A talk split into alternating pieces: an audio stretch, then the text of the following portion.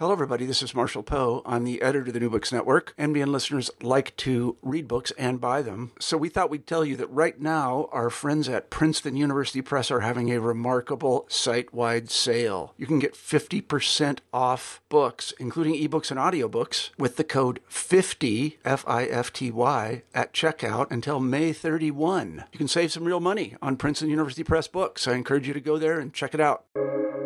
Welcome to the New Books Network. Hello, everyone, and welcome to New Books in Anthropology, a podcast channel on the New Books Network.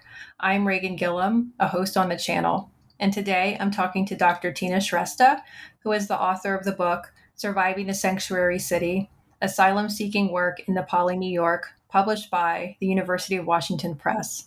Dr. Shrestha, welcome to the podcast.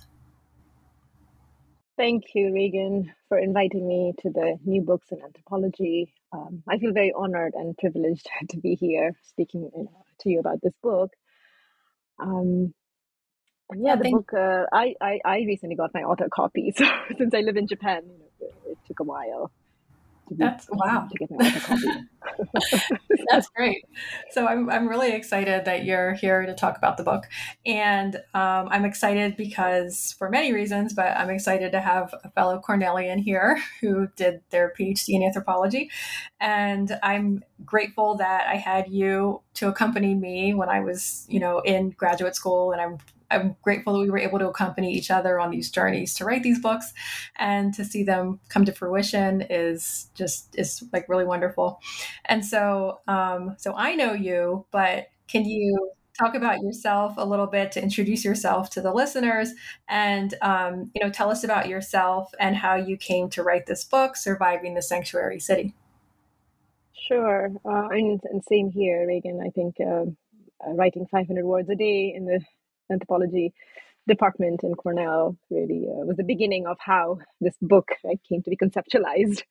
But um, so there are two accounts of how I came to write this book. Um, the first one is more um, academic, sort of academic linear trajectory and field research circumstances, and the second one is more uh, nonlinear and I'll say uh, personal. So I'll start with the latter account and uh, reflect on how uh, it actually weaves in and out of the former, but never quite separate from it. Uh, and then I think I'll uh, maybe sum up, um, you know, uh, who it's uh, from from talking about how I came to write this book to who its intended audiences are. Um, so I have a particular interest in Nepal and the Nepali speaking migrant communities and diaspora. Um, as you know, I was born in Nepal. And my uh, family came to the US when I was 13. We settled in Kentucky. so, yes, growing up in a um, you know small, tight knit Nepali migrant community um, in Kentucky and relatives elsewhere in the States, I was already surrounded by uh, migration stories, right? Stories of everyday hardship, um, brought upon uh, mainly by sort of underemployment, unemployment for many years, um, downward socioeconomic mobility, um, sort of uprooting of these familiar social lives. Um, and then extensive networks, but then compounded by the gradual and persistent isolation and experience of marginalization for many working class migrants and families in the suburbs, um, as well as in the cities. But so even for those who enjoyed some financial security, job stability, um, um, there was you know still this sort of dilemma of uh, what I call surviving rather than thriving in America. So these stories were everywhere. So that that's sort of my, I guess, the uh, personal account of um, a personal experience. But then after college, finishing college in Kentucky, um, went to grad school in New York. Um, in I guess you can say it was a ticket out of Kentucky, and as also my working class family background, right? Um, go, uh, getting into Columbia. That's a, I'll touch. I'll go into it later. But I actually never, you know, intended to study uh, about Nepali migration or uh, migration per se. I mean, I entered the field of anthropology mainly because of the opportunity to do field research in Nepal, and um, you know, just the sheer idea that someone will pay me to go back and forth between Nepal, visit relatives, sort of um, learn more about people, society, place that I, uh, my parents, my family had left uh, over a decade it was just an appealing um, lifestyle. And at Cornell, I obviously got uh, summer funding. Uh, sorry, to do uh, exactly that, to go to Nepal, um, you know, during the summer, um, preliminary field site research and whatnot. So during that period, I was exploring uh, many research possibilities for dissertation. And being a 1.5 migrant, uh, I guess, immigrant or Nepali American who had not actually lived in Nepal for uh, more than a decade, um, these visits allowed me um, glimpses sort of on the lived realities of people there. But also, uh, it was this realization that I had um, been absent for uh, during one of the um, greatest, I'd say, you know, political and sociocultural transformation in country's history. That was the decade-long civil war. We'll talk about it uh, uh, later in um, your other question. But uh, but these visits were still important that it provided a, a foundation to sort of understanding different uh, why sort of different political moments people migrated and what were the conditions and for which groups. So it all depended on both the political history of the country, but also what was happening in the U.S. where um, where I was living and um, with my family. So, so before uh, entering Cornell's anthropology program and moving to Ithaca, I'd already been living in New York City a little over three years um, a year and a half of which I'd spent completing my master's at uh, Columbia University. It's interdisciplinary uh, liberal studies master's program with a focus on South Asian studies. Um, so um, after moving to New York City, I was actually meeting people with shared um, like similar experiences of migration, like my families, right? growing up in um, in the American suburbs, and not speaking your language in public, right? And seeing families, uh, relatives sort of uh, struggle with unemployment, language, um, lack of health insurance benefits, all of this sort of the palpable fear of being policed um, in, the, in, their daily lives. And so, you know, there's that. Uh, and often these unspoken and marginal experiences in the suburbs were right and center in New York City, in Queens, where I found myself. I, uh, lived in different parts of Queens during my time.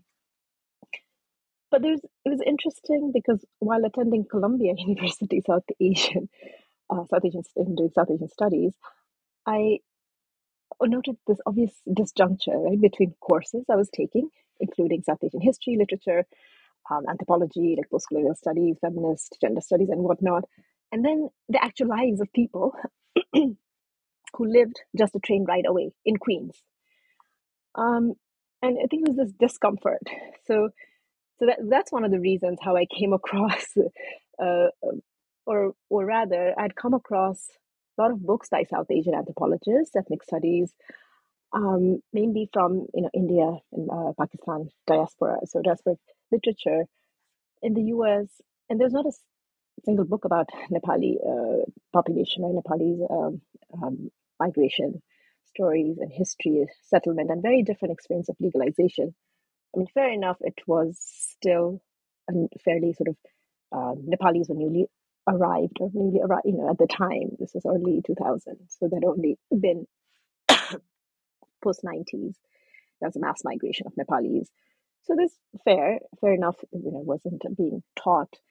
Um, but just the just noticing this this parallel world of other South Asians and Asian Americans um, in Queens were working class non English speakers with minimal you know cultural capital who had uh, been living there, and they weren't. There was just a starkly different ex- migration experience. They weren't going back and forth between uh, India, Pakistan, Nepal, or New York City. They were living. So that en- that that encounter was both uh, um, you know similar, but I guess my own family's experience fit somewhere in the middle um, um, of all this. Um, so that I think that sort of noticing that unequal relationship and different migration histories and legalization struggles of people, I was slowly becoming aware of. But at the time, I was just observing right, and taking notes and whatnot. Um, and it was uh, actually, especially those initial years of living in New York City, that I became immersed in the world of uh, community, migrant community activists, advocates, and organizers, not only from South Asian um, migrant communities, but also from Latinos and other first and second generation, you know, immigrant families. So it was just uh, this cross, what they call, you know, cross ethnic solidarities that involve raising awareness on immigration laws, labor policies, affecting migrant workers there. So I was just I was just sort of observing there a lot, learning. You know, wasn't doing sort of ethnographic research at the time. Um, but all of these, in hindsight, provided kind of uh, um, provided an important insight into what the book talks about, and I think I actually draw on, and these are the sort of personal um, and uh, sort of uh, personal histories that you know I, you, you see drawing on. Um, in the book. So it's gradually learning, I mean, at the time, how migrant labor and legality were interconnected and affecting lives of many uh, community members, especially in the context of uh, New York City and Queens. And um, and at the same time, the summer visits in Nepal was giving me a background for that, uh, w- without knowing at the time, background for the actual research that I would then do in um, in New York City and uh, for so that's how, let's see, you know, the book or the dissertation research was conceptualized at the time. Um, so through the book, then through this book, I want to first direct, I guess, readers' attention away from this quintessential upper, you know, middle class South Asian immigrant story, um, which is invariably about um, the hardworking first generation family that produce successful second and third generation immigrants, and to focus on the struggles of um, the first generation really to make ends meet and kind of it reproduces right in subsequent generations as well for uh, decades. And it's an attempt uh, through the book. It's an attempt to make room um, for these voices right for the first generation migrant diaspora communities. The majority of i guess we call the unquote failed attempts of uh, living this american dream that accounts for the successful south asian diaspora. Um like I always like to say, like the you know the crazy rich Asians is the crazy not it's not not not the other version of the non you know crazy uh, rich Asians or South Asians. And secondly, um, and it's related to the, to the first one, is many people. Um, so the struggles were also often related to these like liminal legalities. There are legal, there's the prolonged uh, temporary statuses and because of that, they were laboring under harsh conditions um, in the in the tri-state areas of uh, New York, New Jersey, Connecticut, and and actually found employment in the um, within the same the South Asian diaspora diaspora community.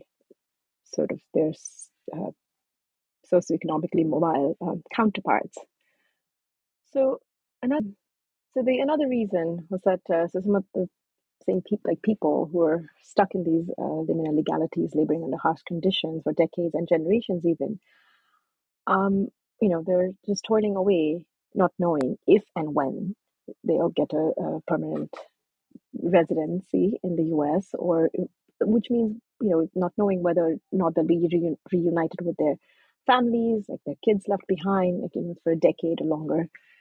And this kind of marginalization of intergenerational experience that is seldom articulated in the wider South Asian literature, South Asian American literature, and um, you know, even anthropology courses are uh, taking.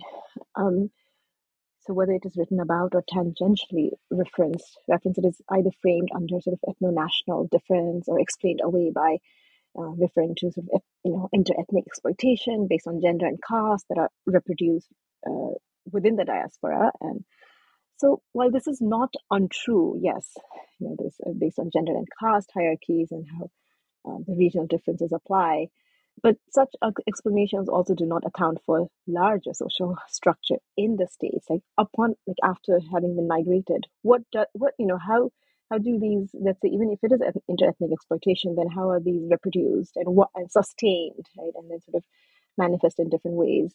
The conditions of uh, migrant labor um, like that subordination is not it's inseparable from the related history of immigration laws and policies in the US at different like during different political moments.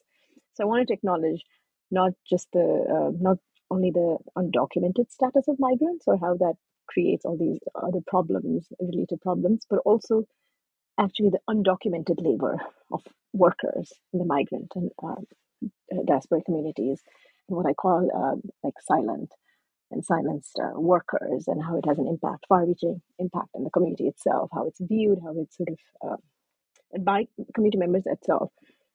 So, so besides initiating conversation about um, marginalization, I also want, hopefully, the book will also initiate conversation about privilege within the Nepali and South Asian and larger Asian American groups and circles that they focus on particular segment of the population here as you know, asylum seekers and migrants in their precarious uh, labor conditions. I wanted the book to resonate also with, uh, with the marginalized migrant youth, particularly of 1.5 or second generation immigrants with lower socioeconomic uh, background. Um, I was thinking of uh, dreamers, right, and who have come of age, and especially minoritized youth uh, migrant youth who have witnessed their relatives and loved ones and uh, not reunited with families for you know a decade and how they've witnessed their uh, parents' precariousness, kind of visceral and long-term impact than those social processes have had on their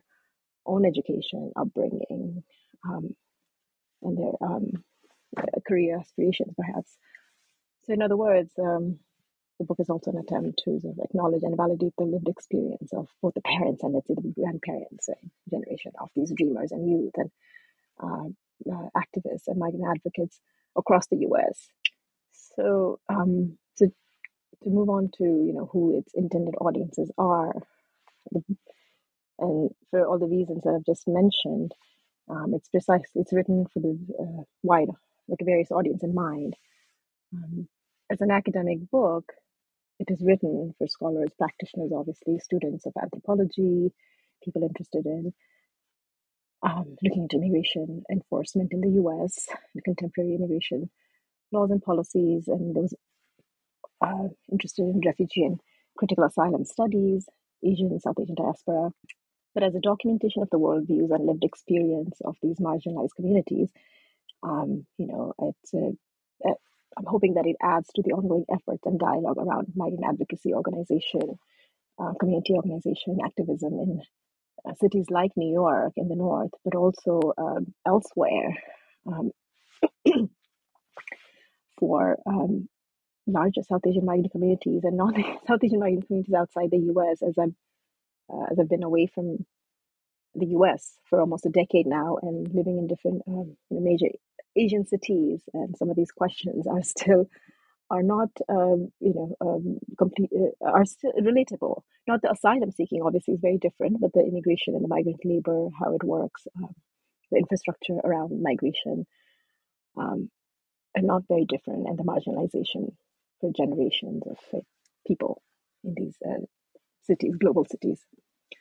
So, as an analysis of uh, coming back to the book, the analysis of the contemporary US immigration laws and asylum policies, the book um, would be of you know, interest to policymakers and immigration officials um, as it shed light into the ways asylum bureaucracy and documentation works and how they are experienced not only individually, but also how it has a far reaching impact on uh, communities.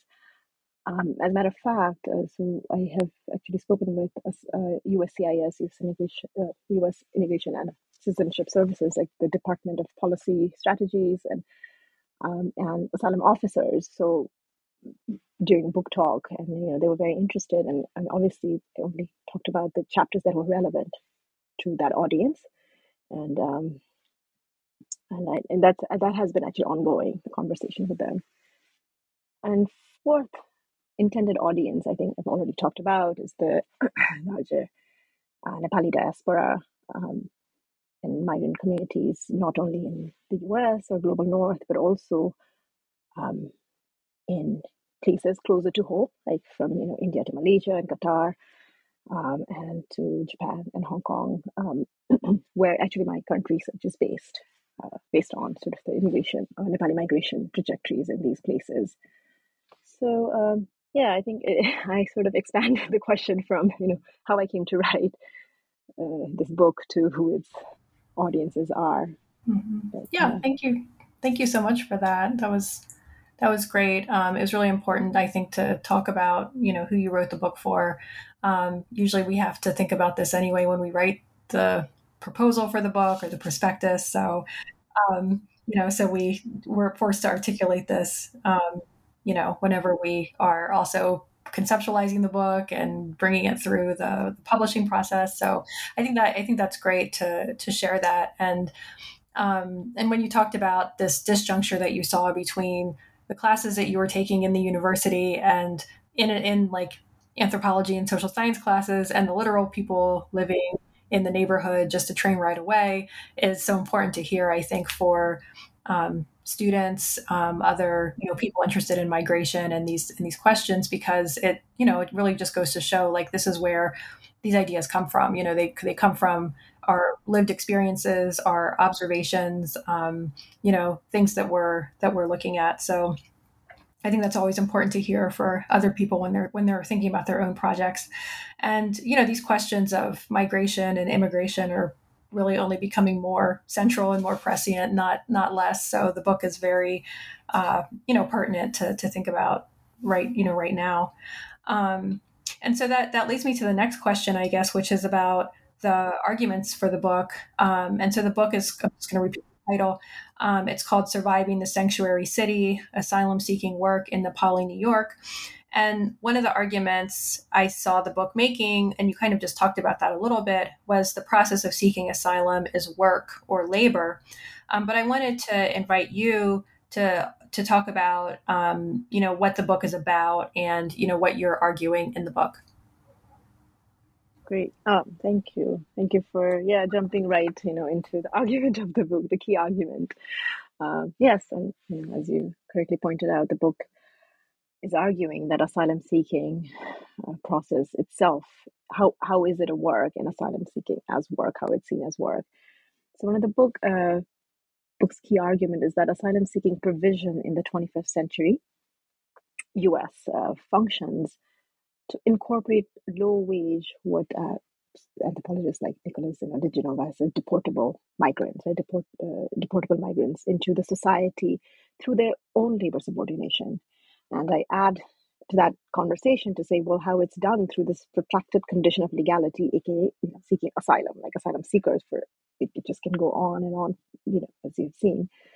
But uh, but rather than separating labor from legalization, in this case, asylum legalization, I'm arguing that the contemporary asylum process itself, you know, is part of uh, interior immigration enforcement and how it works, and it, how a how it works as interior enfor- uh, immigration enforcement within the borders, because you always hear of asylum seekers and you know, the, the caravan van in the border um, areas, the border crossers, or the you know, policing of that. But I wanted to shed light into with the policing of you know, uh, people who are already here, already within the internal borders of the U.S., how that works, um, and then how asylum legalization also sustains sort of uh, sustains this low wage uh, labor reserve of migrant uh, workers, like racialized migrant workers. And in this case, of the case uh, with the Nepali uh, migrants and asylum seekers, is the case that I present.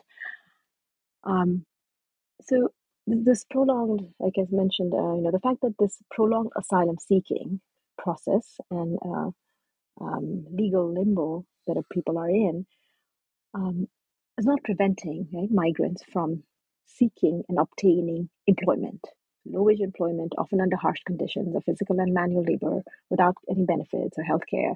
So that tells us that asylum process may not be actively creating a labor reserve, but it definitely draws on this prolonged indefinite legal conditions and deepening sort of you know migrants recruitment into this precarious labor and livelihood and this key argument uh, in the book that, uh, is derived from ethnography among Nepali um, speaking migrants and asylum seekers.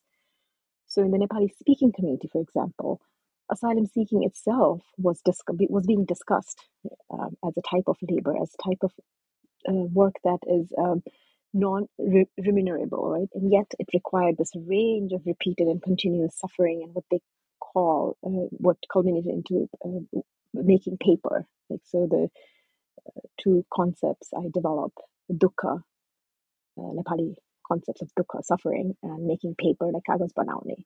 That was actually one of the first one of the first articles I wrote right after finishing dissertation, and you know, and how Um, so it has. It's also it's that it's those two concepts that uh, provide, let's say, meat to the book, right? Like, um, the two overlapping concepts that is developed in the book, and ultimately how this individualized suffering accounts um, in asylum through seeking asylum and through work as they discuss as type of work because it's either interrupting their work or either they had to quit work their day job to do this kind of work so they were still being articulated people you know my informants were still articulating in terms of work and then the community activists organizers who i was working closely with were you know interpreting uh, and seeing it as how it has sort of a far reaching influence a consequence for producing this um, what i call a visibility of silent um, or suffering migrant community and practice of censorship that become the survival strategies for the community. And we'll talk more about it, I think, in your other question about the visibility and the paradox of that visibility when um, you know disengagement is not an option. Then what are the terms and conditions in which you engage uh, in this with the state or state authorities?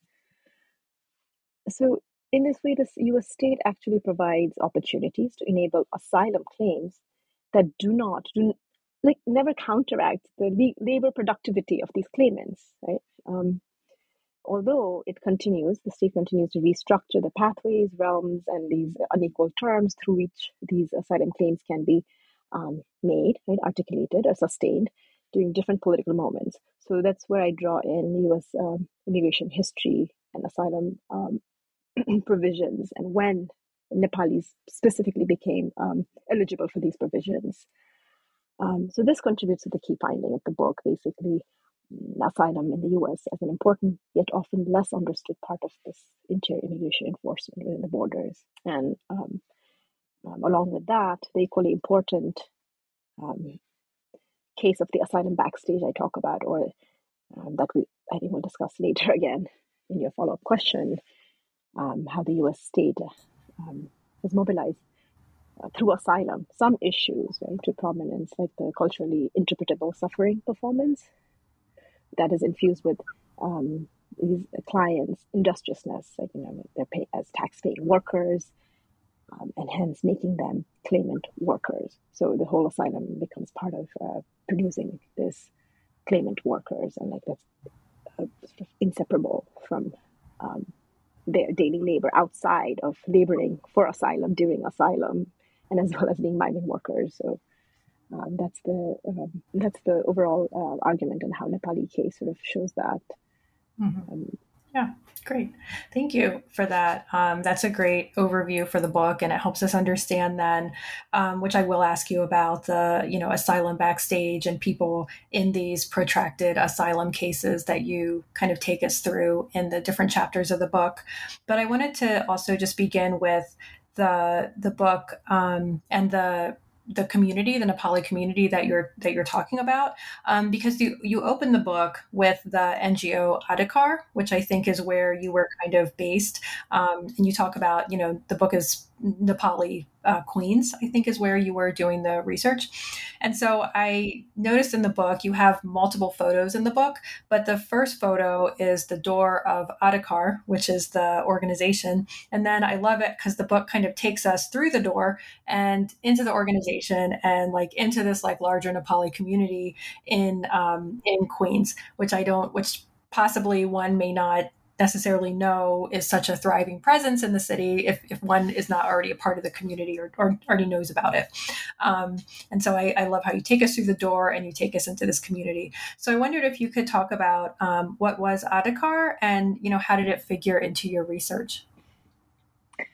Yeah, thank you. Um, when I, when I read the yeah the question is uh, very nicely put. I you know the whole the framing of questions evocatively and yeah providing that nice visual for uh, our audience and listeners. Um, uh, honestly, I will not take credit that that was intentional. Like that was your first photo in the book, and and you know unfortunately it's not colored right. So it's the red door uh, with a, a sign of Adhikar. It's written in Nepali and in English. Um, then it actually become a part of my daily routine for two almost three years, like volunteering with different workers' rights programs and facilitating, especially facilitating English uh, English language classes there. So, um, and you're absolutely right. You know, it, uh, it sort of it, metaphorically speaking, the door that door also opened doors, you know, for me to the social world of um, community members, activists, and uh, volunteers, organizers uh, who are aware of many of its members' dilemmas that that I talk about in the book, their struggles and kind of exploitative labor conditions that they were part of. So, in many ways, I had the opportunity then to learn of the diverse and unequal conditions of Nepali-speaking community or my uh, people um, who did not come from urban centers like Kathmandu, like my family did, right, or any other cities, uh, major cities, but were from uh, different parts of Nepal, regions of Nepal, uh, North India, Tibet, and Bhutan.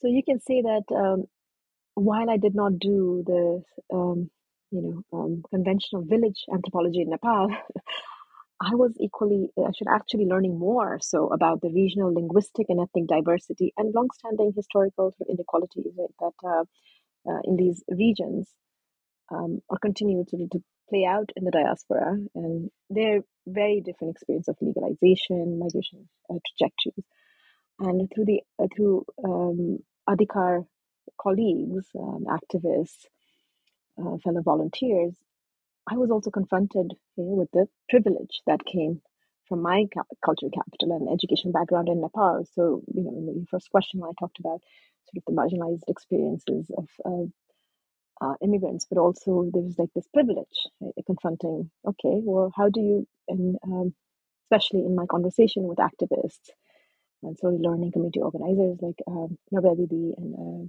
the uh, founder of Adhikar, uh, Luna. Yeah, she's actually a long time uh, friend. I knew her from before. Um, she started Adhikar.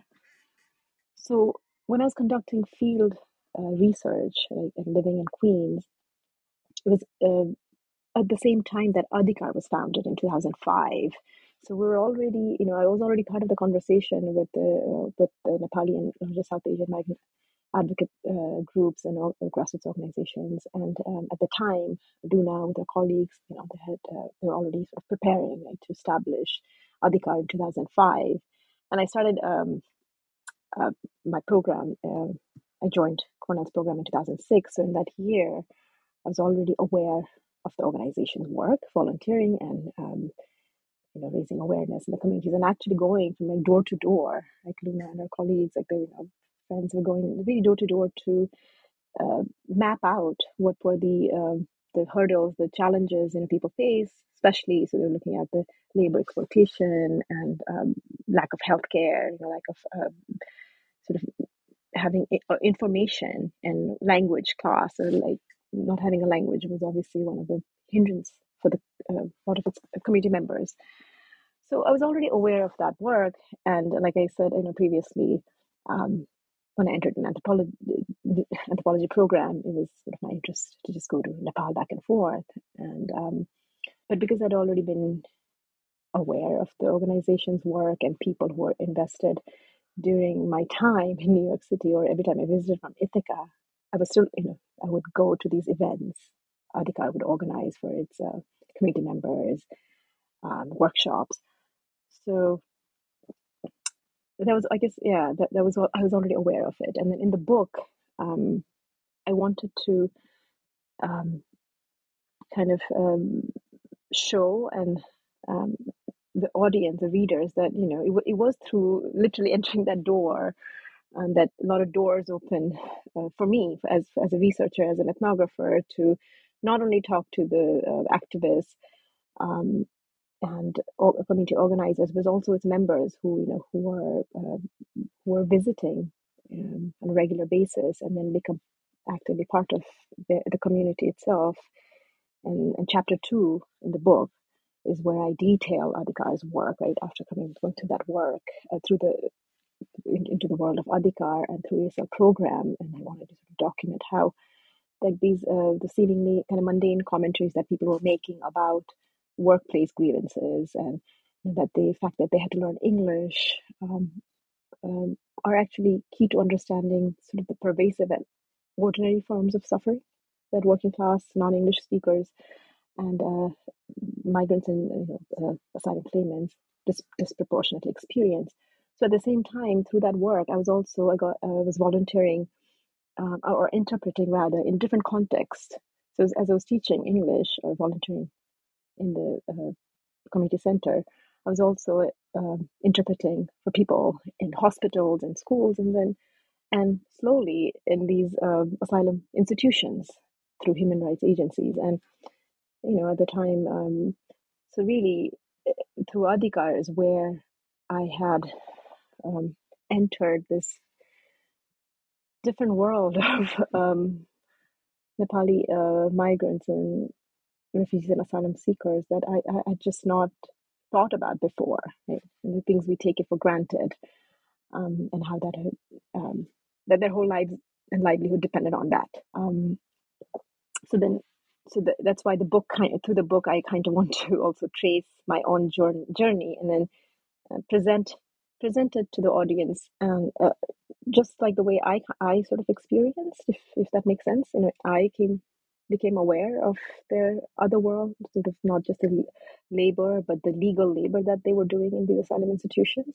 And then to come back, and then it was precisely uh, then coming back and then re engaging with the community members, activists, and uh, in chapters five and six, when it circles back to um, like digging deeper into the work that activist organizers uh, and community members were doing. And it then became a dialogue and it's and it's so it's in some ways it's not an end I, you know it's a continuation of these uh, um, dilemmas not only for the community members but also community organizers and activists they continue to do like the kind of work they do and then it's an opening so the conclusion is also an opening to uh, sort of um, a continuous dialogue and off these uh, silenced or silent sort of workers and that they're serving, that they're um, assisting with. So, um, so yes, the work of activists and community organizers like leaders like Luna and Arbada, Lily, all of you know, I don't talk about everybody, but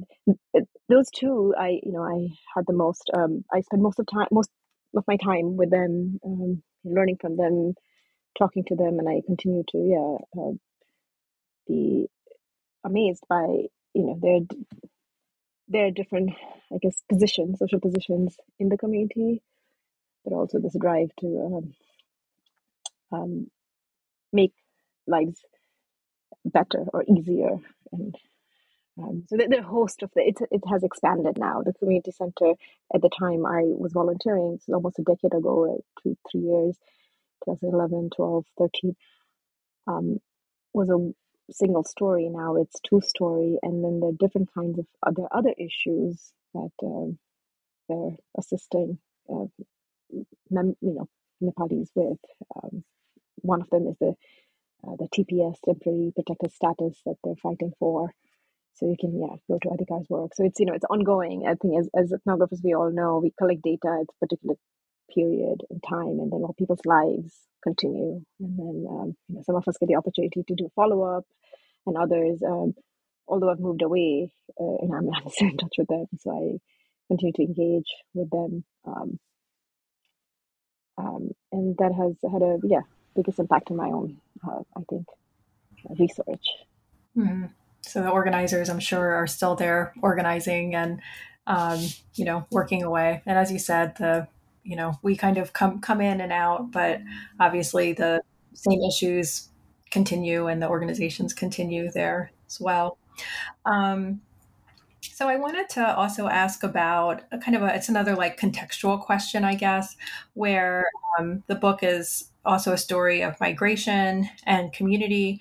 Um, and we talked about asylum, but of course, before people are going to uh, try to you know go through the the asylum process they have to of course migrate um, to the united states and so i wanted to ask um, when did Nepalis begin migrating to the U.S. And um, in the book, you know, you you break migration into three different groups of migrants um, over different time periods. And so I wondered if you could just tell us a little bit about this migration and what pushed Nepalis um, out of the country and into the United States. Um, sure. Yeah, thank you for that uh, contextual question again. Um, so I, I, you're right. I break it down into three groups or three generations. Um, because so Nepali migration to the US, um, it the first group that uh, um, entail those arriving as um, actually graduate students or post yeah postgraduate and professionals in the develop sort of the development area, or what I call development decade, 1950s to 60s, where USAID had its you know, office in in in Nepal, and they were through Fulbright and all these other programs that you're aware of, right? Like bringing in postgraduate students and then professionals, and some of them stayed legalized uh, their um, uh, status, and uh, some of my um, relatives who I actually met in the U.S. did that. Okay, uh, and so there's that that group or generation. So mostly uh, middle class, urban educated elite um, um, from city sort of yeah, centers like Kathmandu. And the second group or second generation entail the families and extended relatives of these naturalized uh, citizens who become natural citizens and where my family came in in the 90s. Um, but also it was through reuni- family reunification. And meanwhile, the student and work visa sponsorships continued through the 90s. And um, maybe our some of our um, listeners, audience already know there was a the decade long um, civil war in Nepal between 1994 95 to 2005 2006, um, which coincided obviously with the um, events of 9 11, 2001 in the US.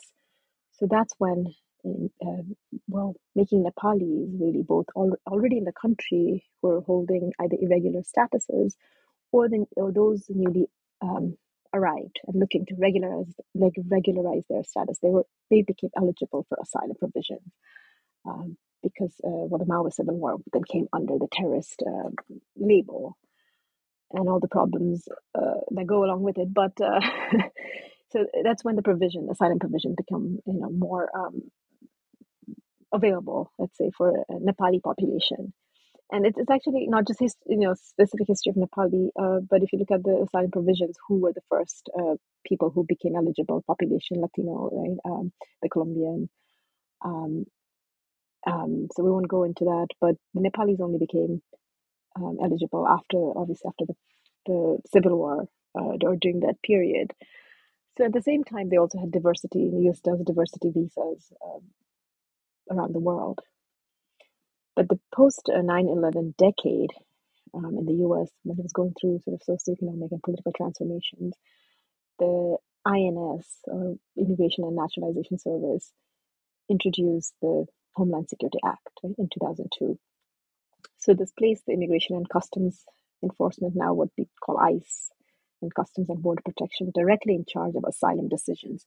So after that, it was more. You know, it wasn't that people um, weren't legalizing through asylum, but it was very small number of people legalizing or seeking asylum. But that decade, 2001 to 2010, and my research started in 2009, 2010, when a lot of people were sort of uh, you know doing asylum or seeking um, asylum to legalize their status. So so those are the those are the three uh, period I kind of um, divide um, mass migration of Nepalis and continue to. I mean, I think now we can add the fourth generation after um, after the earthquake in Nepal in 2015. So those are the ones who are now uh, you know, have been in the country um, eligible for or temporary protected status, and then um, so it's an ongoing. But um, I guess one of the uh, one of the things I wanted to do in the book was not to isolate the context for Nepali migration just in the Nepali political history, but also you know in dialogue with what was happening in the U.S. Why U.S. U.S. was not the only place that Nepali Nepalis migrate. Right? It's actually um, everywhere else, but the mass migration and what pushed Nepali, what do you call the mass migration of Nepalis, what pushed Nepalis out of the country was uh, arguably this decade long civil war and um, the decade after the civil war, the Reconstruction period, where there's no like empl- under, uh, yeah, un- uh, unemployment and all the political instability. And th- that's like the standard narrative of why Nepalis migrate. And in the meantime, you have you continue to do seek out student visas and work visa sponsorships, family reunifications. Those all uh, continue. Um, and as I'm learning that I've been uh, living outside the U.S. for a decade and in other countries where you know mass migration of Nepali started at a different political moment, depending on the immigration policies and labor laws of that country. So, in Japan has a you know very specific history of this uh, that uh, intake Nepalis through student visas, for instance. Um, so, so yeah. But going back to the book, uh, since the the research, actual research uh, or conducted, you know, end uh, ends at 2012, uh, 2013, I don't go on and talk about the uh, the incoming Nepalis, for instance, right? Like the uh, after 2014, 2015, uh, 2015, sorry, after the uh, major earthquake in Nepal, and that's another driving force, uh, natural disasters and um, continued political disasters, I, uh, I suppose. But um, to the U.S., these are the yeah three contexts that I um, map out in the book. Mm-hmm. Yeah, and so the the that was that's really important because the as you as you said, the Civil War seems to be one of the main um, uh, events like it's a 10 year 10 year civil war that's pushing people um, out of the country. And it seemed to also you know come up in these asylum cases of course that you were following in the book as well. And so um, and so i wanted to turn to your analysis of asylum because um, many of your participants were, of course, seeking asylum, as you just said, and you accompany them um, through, you know, through the process of seeking asylum as an interpreter, and and so this involves these long, drawn out series of like filing forms, preparing their testimony, discerning what constitutes suffering for asylum purposes, and so it really comes across in the book as this protracted process that requires a lot from the, from the person who's you know who's seeking asylum. And so you talk about this concept in the book called the, asylum backstage um, and i'm putting that in quotes um, because it's your concept that you develop in chapter four. And you know and so you take us through these different stages of the process. And so what is the asylum backstage? And um, can you tell us a little bit about what happens there? Yeah, thank you, Reagan. I think, you know, uh, for this important question and pulling out, like, yeah, this concept of asylum backstage, where I was also immersed as an interpreter, like you said, pointed out, Nepali English interpreter, and uh, witnessing, observing, writing, uh, really talking uh, for claimants and their lawyers in, um, in this asylum backstage. So, as you rightly mentioned, people are going through these various stages, like the screening stages, eligibility interviews. And I, you know, um, after interpreting and when I had the data and well, it wasn't during dissertation writing, but really when I was writing the book, it, it sort of slowly, when you have some distance from it, then you realize, oh, you know, these are the different stages. If I break it down, it's much more easier to understand.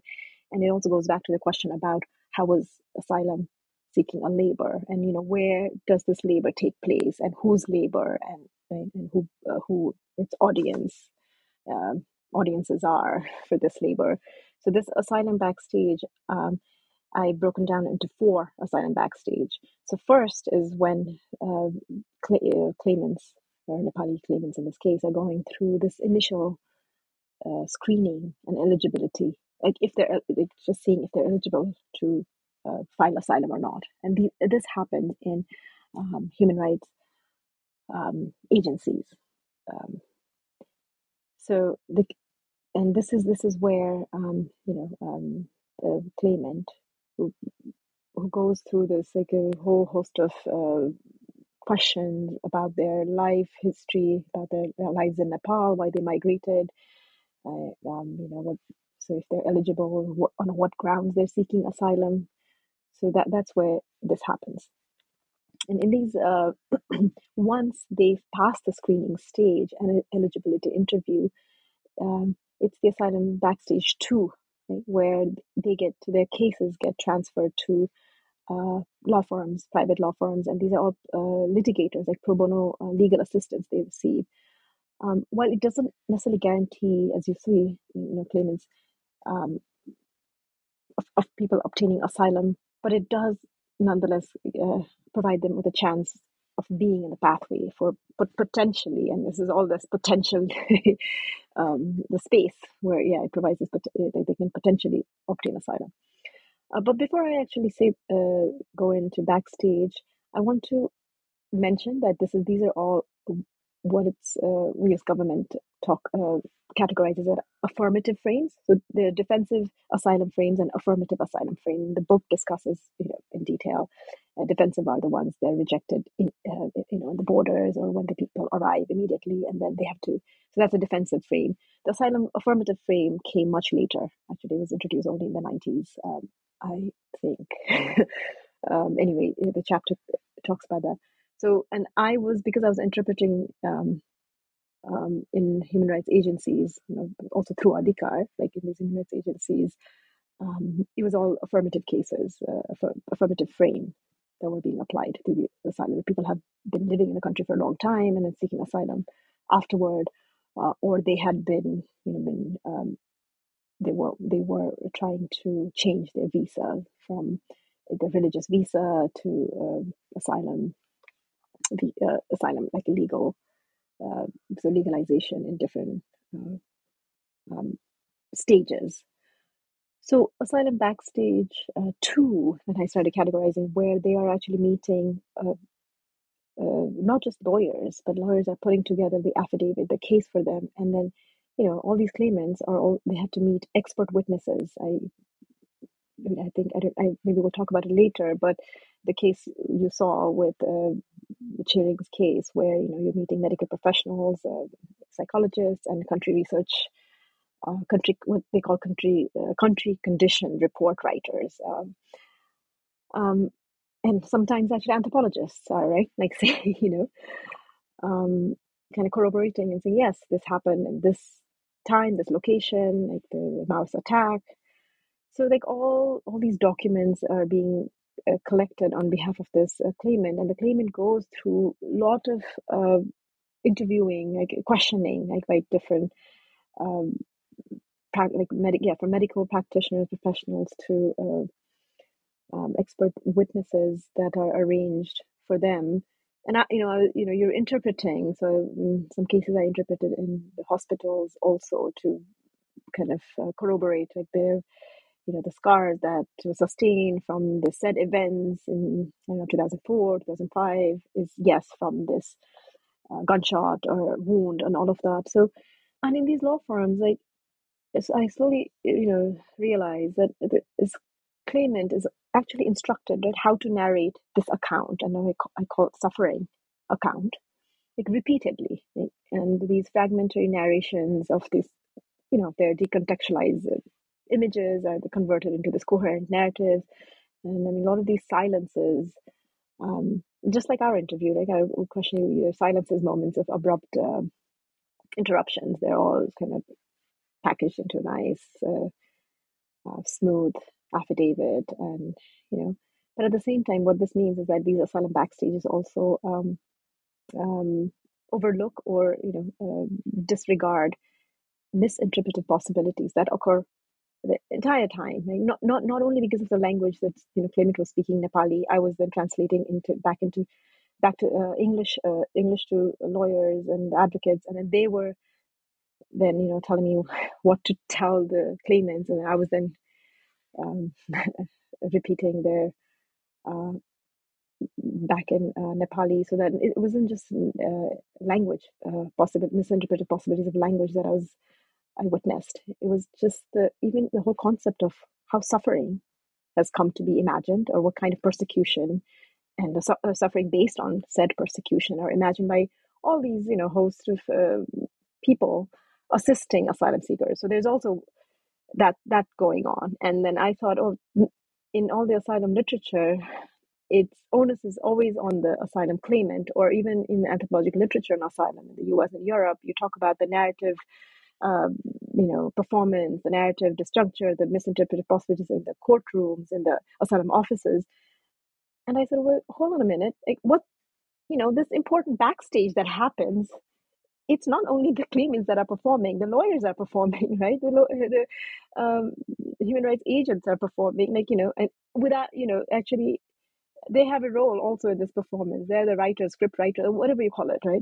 That's where I talk about the co-construction of these testimonies and suffering. And um, so that, that to me was very interesting. And kind it, it, you know, the beginning was just mind boggling. So I had to just come back and just write about it just to process. It's like, oh, I'm also participating in this narrative, right? And one um, and one of my informants actually said, oh, now you're also part of my story, and and and I think I wanted to bring that um, out in the book. Like, you know, you have to consider what happens in these backstage, and so documentation, for instance, documentation of I five eighty nine form or application form for asylum and withholding of removal, um, and you know, the that the what what is categorized as asylum backstage three in the book. Uh, there's uh, so many people um, and so many hours of week, months, six months spent on that two questions. You know, the said persecution and the two questions you spend really up to a year answering that question and repeatedly, and then um, you know the um, if basically the past persecution and um, the the possibility of um, future prosecution if sent back? Those are the two questions that lawyers and uh, once it reaches the private law firms that they really dwell on. And you know, and um, in some ways, I, al- I almost saw um, lawyers being more tensed and anxious to get you know words out of the claimants, right? Than than the clients. they're like, "Oh my God, I have to go back to my work, and you know, this is taking so much of my time." And that's why you know that's how it actually started becoming free labor on the part of the claimants and and for what like without knowing whether or not they'll actually get asylum so that's ha- that's why i thought that, you know the backstage is that i uh, that's what's happening like the, the other actors involved in constructing these testimonies that are being delivered in courtrooms and delivered in um, asylum offices. It's not a, just you know, a work of one person, one claimant, but it goes through so many reincarnation, kind of like a book, you know, from the time you conceptualize and the time you do research and collect data and interpret and um, except you have control of the narrative of the book. Um, and here it's you know it's affidavit is sort of like book for clients where so many people have entered and exited and they, they and after going through asylum like asylum work or in these backstage for sometimes for years uh, sometimes it's short six months but a year, two years, and I've seen up to you know four years, three, four years, where people have like, well, you know, I'm I can't be recollecting, you know, like my memory from what happened ten years ago. I've been living in the U.S. and going through much more, you know, hardship. I had like other priorities, like I have to, you know, work, and money home. So that's where I saw, you know, people kind of um, um, navigate and have a difficult time navigating this backstage and the final backstage, asylum backstage, is the witness preparation sessions where they really grilled and they get uh, or get prepared for cross examination in the courtroom and uh, asylum offices, and then you know when you get there, even so. As an interpreter, I was also invested. Right? Uh, lawyers actually, one lawyer even you know mentioned, you know, when the person, when the client becomes emotional, can you also be emotional, not be like stoic? You know, so like all these various instructions to me as well. So, um, and I thought, okay, this these are the important stages that I don't see, I don't read about it in in the asylum literature, in anthropology, or um, you know what happens before the decision is made, or or during the courtroom um, hearing or asylum interview. It's like a a lot going on, and then that this work that's going on from both uh, clients and um, lawyers, advocates, interpreters is just equally important. That contributes to that understanding the asylum framework or the asylum, um, um, or or at least open in conversation again in that sense. This less understood um, bureaucratic um, stages of asylum, and people uh, there people are doing it. You know, in the context of the Europe, but they you know have interviewed asylum officers and like the decision making that they go through as how it's part of all the work that they do but i thought the asylum backstage in carving out these specific backstage and where claimants met with clients and interpreter, all these um, you know, uh, misinterpretations that happen. I wanted to show it the way they work, they work out, and from all sides, and and the the kind of suffering imaginations that people have from in human rights agencies to law firms to finally even the judge, right? And and this its onus is on the claimant to perform uh, in a particular way, or his performance sort of is scrutinized. Yet other people, you know, it doesn't affect other people, and where all of us are performing in this act. So, so I yeah, I wanted to to bring that out um, um, um, in the book and just leave it uh, for really readers to go through these uh, um, backstage, like diff- these different stages of backstage and kind of um, work each like it entailed, um, and how they uh, people become sort of um, entangled, you know, for years, and like this is this is how the protracted legality work.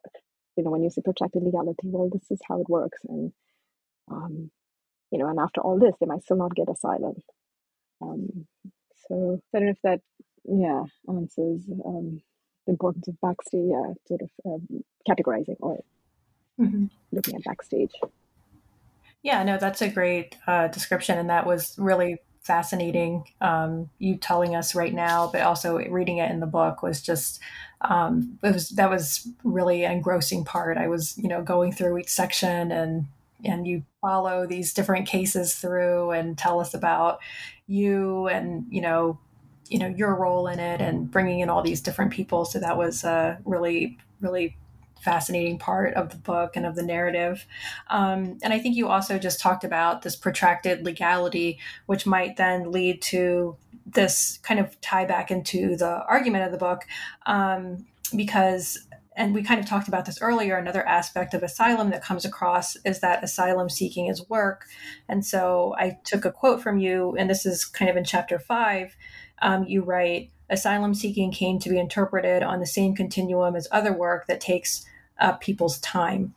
And so um, and so and I, I, think this you can kind of see this again in what you're talking about these like these six month a year two year cases um, or, or, longer.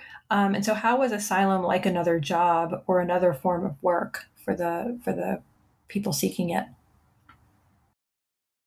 Thank you for pulling out that quote and you know the asylum seeking how it came to be interpreted on the same continuum as other work. Um, and it's only later right, talking about asylum backstage. I also once I was already uh, enmeshed in people's lives and clients after in asylum, they would often talk about how much work they had to do or how hard they worked. But uh, so my Nepali speaking informants right pointed out that uh, making paper again like this uh, or legal asylum legalization through pro bono legal assistance was uh, was not a readily available option for many many of them. So my interaction with people outside Adhikar and outside asylum interpretation context made me aware of this sort of uh, potentially you know double line situation for people who had been living and they're already working in the country for almost a decade and because of the uh, you know uh, immigration in stringent immigration laws and like uh, staying undocumented or this from temporary visa to temporary visa was being more and more difficult right? and then so so one of the most common uh, reasons people come uh, contemplated was whether to embark on this asylum process they already knew it's going to be difficult um, and it was closely related to uh, to their temporary and precarious working circumstances. So, for example, you know, people are already in the in precarious uh, jobs in service sectors, then you know, taking time off, like for whenever lawyers ask them to show up, and um, and the kind of preparation they had to do, like either to um, prepare um, their their affidavit and the questions they were being asked and how to answer them, like rehearsing for them, rehearsing for these um, the testimonies and whatnot, it demanded of it, you know it's a, a lot of demand on people's time.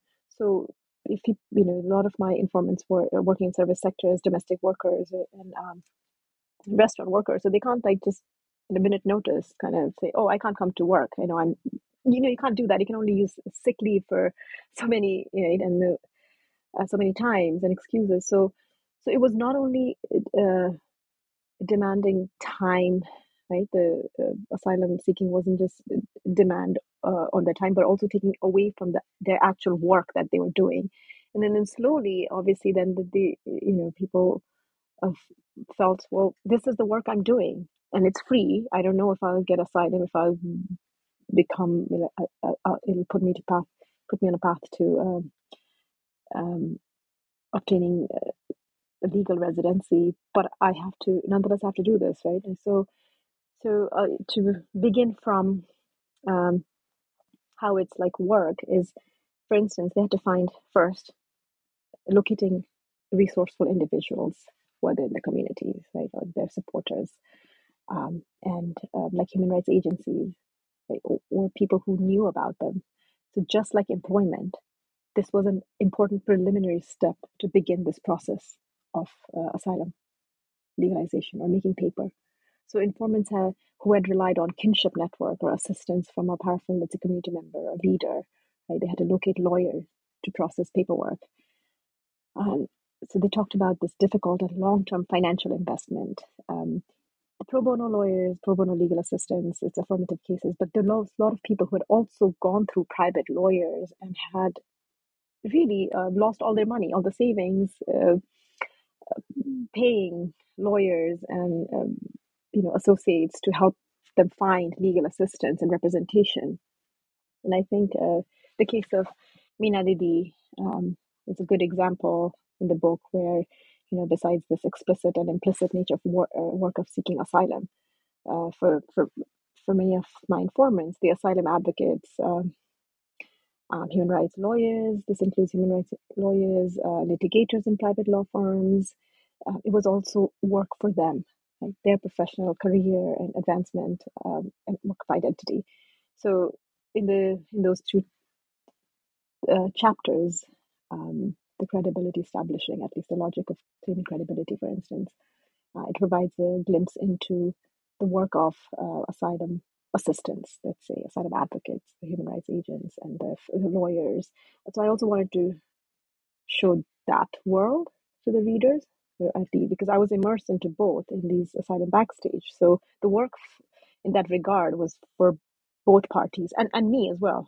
so, um, so one of the reasons I wanted to um, show that the, the the logic of claim through the logic of claim and credibility chapter, the work that asylum officers, asylum, uh, sorry, asylum lawyers were doing and human rights advocates is that they, you know, for them, it's like their professional work identity. But for the clients who are, you know, they didn't think about the clients were also working, right? They like they how they had been they had to leave jobs, for instance, or be unemployed, and um, you know potentially, uh, which, which meant that they they cannot send money home if you're unemployed and if your job is so uh, um, you know being interrupted that you can't hold a stable job anyway so you know that that part. So how this was this unequal um, i wanted to show that um, unequal terms and conditions of labor through that asylum labor. So it was on both part. As asylum seeking and asylum assisting was work but had different um, um end result was a different consequence for these two different parties.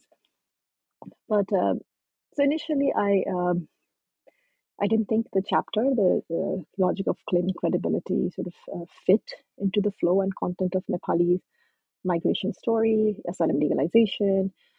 Um, but then, you know, as it, the book came together, I realized no, it actually fits very well in this larger narrative of asylum migrants and uh, asylum uh, Nepali migrants and asylum seekers because well, their work of suffering and incorporation into labor precari- precariousness, you know, were being directed by being instructed by these other actors you know um, and who also consider who also considered their work so it, the chapter in some ways provided the missing link you know like a connecting thread if that makes sense between the first half of the book that talks about the nepali diaspora their migration history and the second half that slowly takes the audience deeper into the forms and content of their uh, um, like uh, legalization, this work of making paper and the suffering, that the logic, that they, you know, these suffering testimonies that were being co-constructed, performed, delivered um, in these uh, institutions, asylum institutions, were for this, you know, for this audience. So through that chapter, then I sort of look at how credibility in asylum allows these powerful social actors to impose, um, not knowingly sometimes, like their decisions, um, and how it their decisions have a, uh, have an impact on uh, on claimants, not only in terms of their legal legality, uh, but also in terms of their livelihood and um, and and the, the social social world. So and more and more um, outside Adhikar, you know, people would just talk about, well, I work hard. You know, the work I do at um, um, somebody's house or in the restaurants, yeah, that's work that everybody does. They have to do this hard work, but the asylum work, so you know, that disrupted. Like you know, it was sort of free work that they felt they were doing. Like they had to um, do everything to find. um, it was very similar to finding a like looking for a job and um, seeking employment, but like free labor that they were part of. Um, so yeah, that, that that's that's how um, um, I guess that's one example of how that that became like work and intervened in their daily work. Mm-hmm. Yeah, I thought I thought the book um, fit together well. Nothing stuck out to me as not you know not fitting into the into the larger narrative of the book um, and i thought you wove the book together really well in that we're, we're talking less about the um, the english language interpretation classes that you taught but you also talk about that in the book and, and readers can you know obviously you know buy the book and read it to to learn more about that as well as more about what you talk about with asylum. Um, but i also wanted to kind of turn the question to you as the researcher and you just talked about how you were immersed in both worlds um, with the uh, interpretation and the nepali community. And I wanted to ask you about your positionality as a researcher and an ethnographer, um, because you say that um, so you were kind of acting as an interpreter through these asylum seekers and as a teacher of, of, English, and so you were kind of facilitating Nepali's integration into the, into the United States through translation, and that you and you mentioned um, I think in the beginning of the book that you were a quote participant interpreter instead of or maybe in addition to being a participant observer. And so, you know, most anthropologists would or ethnographers would think about what we do as participant observation, where we sit and observe and and maybe, you know, participate in these different activities that we're researching, but you use the term participant interpreter. And so I wondered what were the particularities of this kind of research, and um, can you share any any challenges or opportunities to to you doing this research? Yeah, um, certainly. I um, I think I'd start uh, by saying, you know, when I first started interpreting, um, it seemed like everything that an ethnographic research was not supposed to be, eh, precisely because, as you pointed out, we know about participant observer observation. You observe first, participate, and then in your own time, and ask questions, come back to it. And that I was doing through Adhikar and, um, you know, uh, my English language uh, classes and workers' rights programs, whatnot. But here in the in the asylum institutions, um, I yeah I wasn't a participant interpreter. And what I mean by that is that I, I, I had no time, right? I, I had to interpret, speak literally to first and observe and reflect later on my participation. So there was no time to kind of dwell extensively and ask questions. Lawyers were asking questions. I had to interpret immediately. So no, you know, I didn't have at uh, that time. I didn't have the prolonged, uh, let's say, observation and probe. Um, you know, let alone analyze the situation. Um, I think uh, I, I talk about it in the book that I was literally uh, to be heard as an echo for both parties. You know, once they finished their sentences, whether statements and and there are times when you know the lawyers would sort of uh, intervene and instruct, no, you just interpret, say exactly what the person is saying. You don't need to clarify.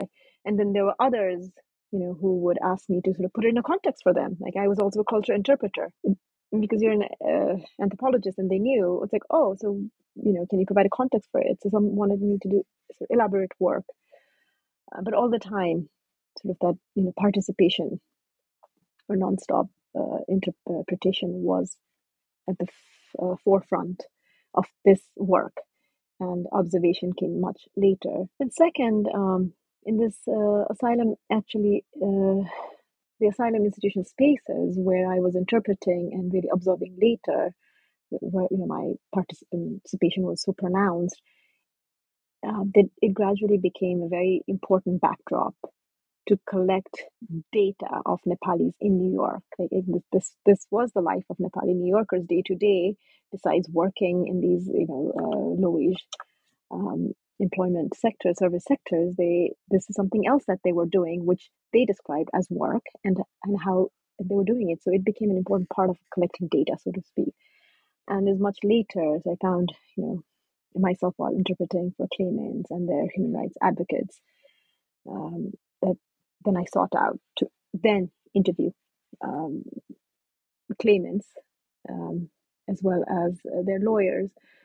So these, um, again, these were not, uh, the interpretation itself was never sort of a two way conversation, but a three way ongoing, you know, three way conversation. That my role, it, at the time, it seemed like it never ended because I was interpreting whether I was a culture mediator, depending on what people um, expected, and then um, uh, vocalized that I you know need, to do that my role had to be. And the dilemmas, of course, is that you know uh, one of the dilemmas at the time was you know how my interpretation would negatively affect the cases or the um, the client's claims, um, and not so much of misinterpretation, but not uh, you know not misinterpretation or um, but really I had to um, think about the larger consequence for um, for them and not just immediate you know dwell in that immediate um, case immediate uh, interpretation session. So because I was already uh, involved with Adhikar's work and then um, the migrants like a whole host of other uh, issues that they face so uh, you know I had to put that that context gave me uh, kind of a larger sort of uh, uh, to help me leave you know that uh, specific case or session to think about the uh, uh, larger consequence for people. And um, so dilemma is oh so you know i declined to be actually a court interpreter. So I was like I, I you know or, or asylum in the asylum office um, the court also assigns their own interpreter asylum interpreter um, and I declined uh, because I, you know, because of my misunderstanding or not, uh, you know, wrong choice of wrong word. Uh, you, know, somebody's uh, life is really um, uh, in line. You know, so um, so that that was a special challenge. But the opportunity, of course, was you know that allowed me this to observe and participate in this processual stage of um testimonies being co-constructed and how it actually happened in these asylum spaces from the minute you know um, a claim is filed and how it sort of goes through various incarnations uh, the various versions. And depending on you know who comes in the lawyers who would come and go and different uh, people working on this um, on these claims uh, or, or these uh, building this affidavit and training or really disciplining um, clients for witness uh, preparation. So yeah, so that, that was the opportunity, right? It, provide, uh, it allowed me to analyze the importance of this asylum backstage work in uh, claimant testimony and the larger asylum seeking process.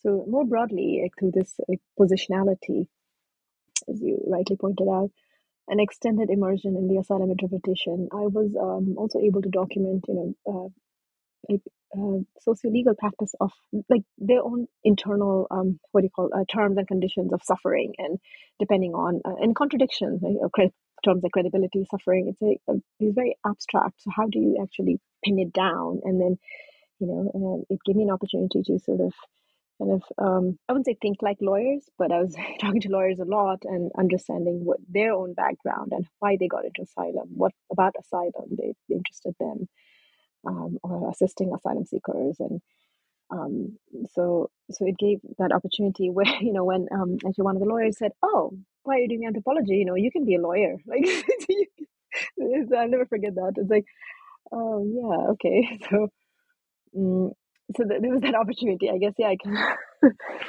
um, um, and I mean, I think to put it back to our um, anthropology uh, debate on you know native anthropologist, uh, uh, famous uh, article by Kirin Narayan that everybody quotes how native is the native anthropologist. I was, and I always say, I'm you know I'm a semi-native right, anthropolo- anthropologist in these uh, various um, spaces, uh, whether it's a sort of a distant. Um, in, um, I guess a knowledgeable outsider or a distant insider for Nepalis uh, and claimants, uh, you know, Nepali asylum seekers, um, because I grew up in the U- in the U.S. So they were like, "Oh, you know the system, so you t- you tell them, you know, what our real problem is." That that kind of some people had that expectations also, but also as a quote unquote like a knowledgeable um, outsider for um, lawyers, and you know, saying, "Oh, you give us context for uh, the Nepalan history, and you know, like what this person is saying to help us understand, like in a matter of I don't know days um, or months." And I mean, I, I, I won't lie, but I did um, send them some of the articles, like anthropology articles about Nepal, and you know, one lawyer even saying, "Well, the judge will not know where Nepal is, or if Nepal is a country, so the person has to act in a particular way that he or she can imagine the suffering." And you know, then you're just like, "Wow." You know, then I, I know I remember just in my head, I thought I was thinking, shouldn't I be interpreting for the judge then? Really, you know. um, yeah. So yeah, no, that is that is fascinating. Um, when you say that the person was like, you could be a lawyer, it's like the multiple pathways not taken, and um, and I think it's interesting too because when you are an anthropologist um, or an ethnographer in general, um, in a certain place, you yourself learn another you know set of you, you learn to a certain extent another aspect of expertise. Like you learn their language like like we always talk about you know and we always think oh the language is is another language. It's spanish or it's portuguese or it's it's you know it's the late it's the language spoken. But no it's also a professional language sometimes or particular terms that are used or you know trying to understand okay what do the lawyers want? Or you know what what do uh what are these these people like talking about as far as like the offices you're entering into? Um, you know because it's not always a given um, you know what it is they're talking about. So no that's fascinating. And that comes across in the book too where the book is very grounded ethnographically in the cases uh, that you're that you're talking about um, thank you um, so i was gonna just pause take a uh, break pause yeah. Yeah. Yeah. I, I need to. Okay. Um, okay. So the book has a lot of photos in it from Adhikar protests, um, teaching ESL, and other Nepali community activities. And um, which we already talked about, the organization is working to educate migrants about employment issues, and, and they're also working to meet their social and economic needs. Um, but they're also producing a kind of visibility for the Nepali community, which you talk about in the book. And so I was wondering, what are the complexities of this of this visibility of the Nepali community that you find? Oh, great, thank you uh, for that question, Regan. I think it is the one that I struggled with most while conducting field work. Um, you know, after gathering data and ultimately deciding to write of my dissertation and um, you know dissertation actually doesn't take up so much about the uh, adhikar uh, the visibility question at all and then in the book I, des- I decided to bring it back to adhikar and then what it means for the um, nepali population or this segment of nepali speaking population in new york city or nepali new yorkers. So thank you for that you know allowing me to actually uh, respond to that question.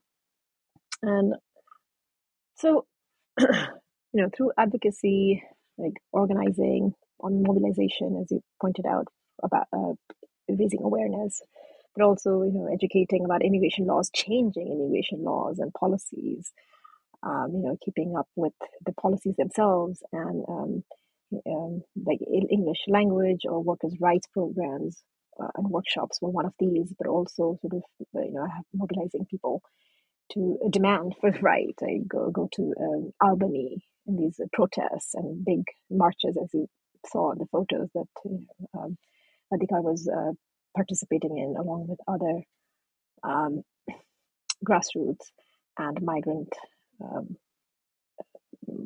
grassroots organizations, immigrant rights organizations, sort of social justice, human rights, you know, these uh, different groups of organizations. So there's also there's a uh, like me, these uh, Nepali uh, leaders, um, community organizers, activists were also interpreting, like, for the um, broader groups of activists and migrant activist groups and organizations, the, ne- the specific issues that Nepalis were facing. So they, they were also, you know, I, they also saw themselves as cultural mediators and interpreters, and I, you know, um, and I, I, and I mean, I join in that pool of um, interpreter in that level, uh, you know, in that sense as well.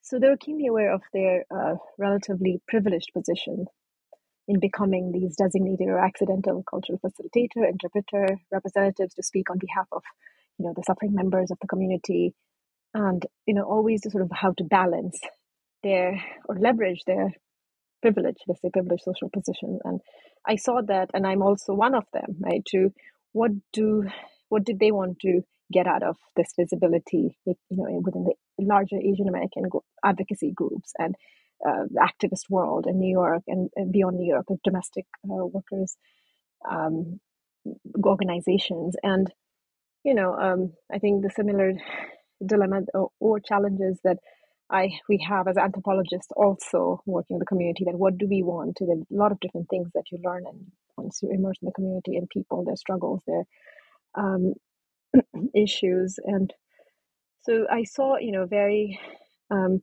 sort of complementary to my own positions of what they were trying to do, and then that's why I think it was important for me to in the book to come back to that question of now what does that mean then? You know and also I, I I was also in a sense because I had been working with Nepali um, um, migrants teaching language classes, but and all interpreting for them uh, in, during the asylum legalization within but outside Adhikar also. Uh, I was also an interpreter, internal interpreter for Adhikar, you know, because I was part of the board, also board member later, even um, after the you know, discontinued as a board member, in a way saying this is what people are saying and these are the issues that people go through and you know like how to um, incorporate that incorporate their voices within what Adhikar is trying to say so that it's legible for people not only in the activist circle academic circle like the um, you know as i mentioned the uscis the you know the official level like the policymakers. And so i really saw it as complementary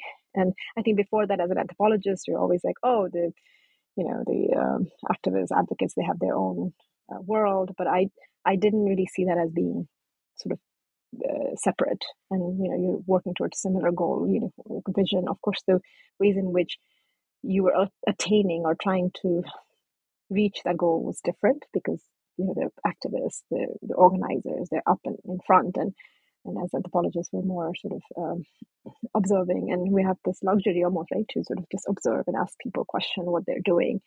And i think through my interpretation work I, I, I, I didn't have that opportunity and i realized oh wow you know later on that this is what just you know just participation nonstop and has you know these challenges and um, opportunities that they provide. So because i saw that uh, i guess let me put it um, in another way like I realized that disengagement, right, from this dominant form and narrative of migrant community or migrant suffering is not possible, is not a viable option. Then the question was, you know, what forms of engagement do these, uh, you know, community activists, organizers, uh, leaders should, you know, take uh, or they're taking, and what does it look like? I think that's what the uh, book is trying to do. Both show both. Yes, for survival of the community, this visibility has all these, you know, it's a paradox within a community, but also to show that there's myriad, uh, you know, diversity of um, voices, social positions, depending on their migration history, their settlement, their education, both in Nepal and um, you know, and in the U.S. and and also you know can't obviously narrowly conceptualize and neither the uh, organization like adhikar or i am trying to say this is the last word on nepali you know nepalis in new york nepalis in the us but a certain sort of segment of that population is going through.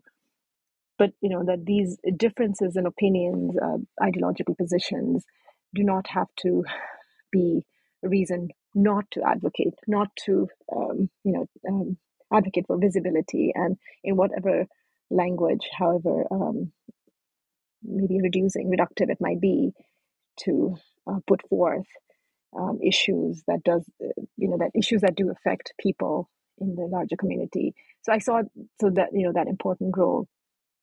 And tied to that um, I, I mean i would just like to say that with tied to that visibility um, was the role of silence. I um, i noticed um, i mean i document although not as an analytical entry point or you know framework i don't really discuss silence as the way i do suffering or all these other um, concepts. Um, the important role of silence, which was everywhere, is like you know this uh, ESL student participants, whether they're like interpreting um, or they're talking to me, and then the silent gazes during um, class classroom that led me to their like real issue with language and work or in the asylum institutional uh, spaces where you know uh, sometimes uh, claimants and i would just look at each other in silence and i was like is this for real? Like, you know, we've gone through this uh, story hundred times, and then you know you still can't remember, or you you know you asking me to. So like you know those silences, or just people kind of uh, and claimants in these space institutional spaces where you know they've worked so hard, uh, they, they've been working physically doing manual labor, and then they're asked to come to these um, sessions, very alert, attentive, and you know they're just sort of just remain kind of silent. Like silence is like this variation of uh, silence that I, I noted. And in, in the book also, so rather than isolate the silence um, as a you know as a literal act or absence of speech, I consider and I want you know I hope the readers find that too. I consider silence as a presence, sort of beyond speech, you know, expression of the suffering testimonies or generalities, um, of specific legalization expen- um, experience, but also like extensive, uh, you know, documentation of their lives and suffering. So in the tracing like these silence acts and actions, um, how uh, migrant labor um, and their suffering through this asylum enforcement is continuously reproduced. So, so through the book, I, I wanted to open up, you know, um, our space for this conversation on what does silently visible migrant community look like? Um, and more precisely, what would that visibility in communities' own terms look like? And um, I think that the paradox of visibility, as you uh, pointed out, and I talk extensively in the book, and coming back to Adhikaar, its work, and uh, really um, sort of re-engaging with the community activists and organizers um, I thought were the you know provided a nice conclusion to or to the book to to uh, really look at visibility and not say you know this is the final this is visibility of this provide producing this visibility the organization is producing its visibility it has its own um, conditions terms and conditions and paradoxes like any others um, like any other forms of visibility so you know um, despite this visi- uh, the paradoxes you you you know, the the important work that Adhikaar is doing in terms of their ongoing social justice work, migrant um, workers' rights activism. Um, to me, and, uh, it was important, and I think it provides this important platform and voice for um, to connect with other um, marginalized, let's say, diaspora and migrant communities, uh, and hopefully, you know, that uh, so in, in, in, that way i think yes the paradox remains and paradox uh, is precisely what makes uh, you know this uh, community sustain and survive but um, in its own terms and conditions and you continue to sort of um, collaborate with them and yeah i think i'll just end there okay Thank you so much for this rich description of, of your work and of the book. Um, and I know that people will really um, just really get a lot out of reading the book and reading about the the stories that you tell from the you know from the Nepali community um, and its relation to migration. So the final question I have, I guess, is now that surviving the sanctuary city is out in the world, um, what is the next project for you, or you know, what do you have on the horizon? Um, are you working on any projects now, um, or what are you planning to do?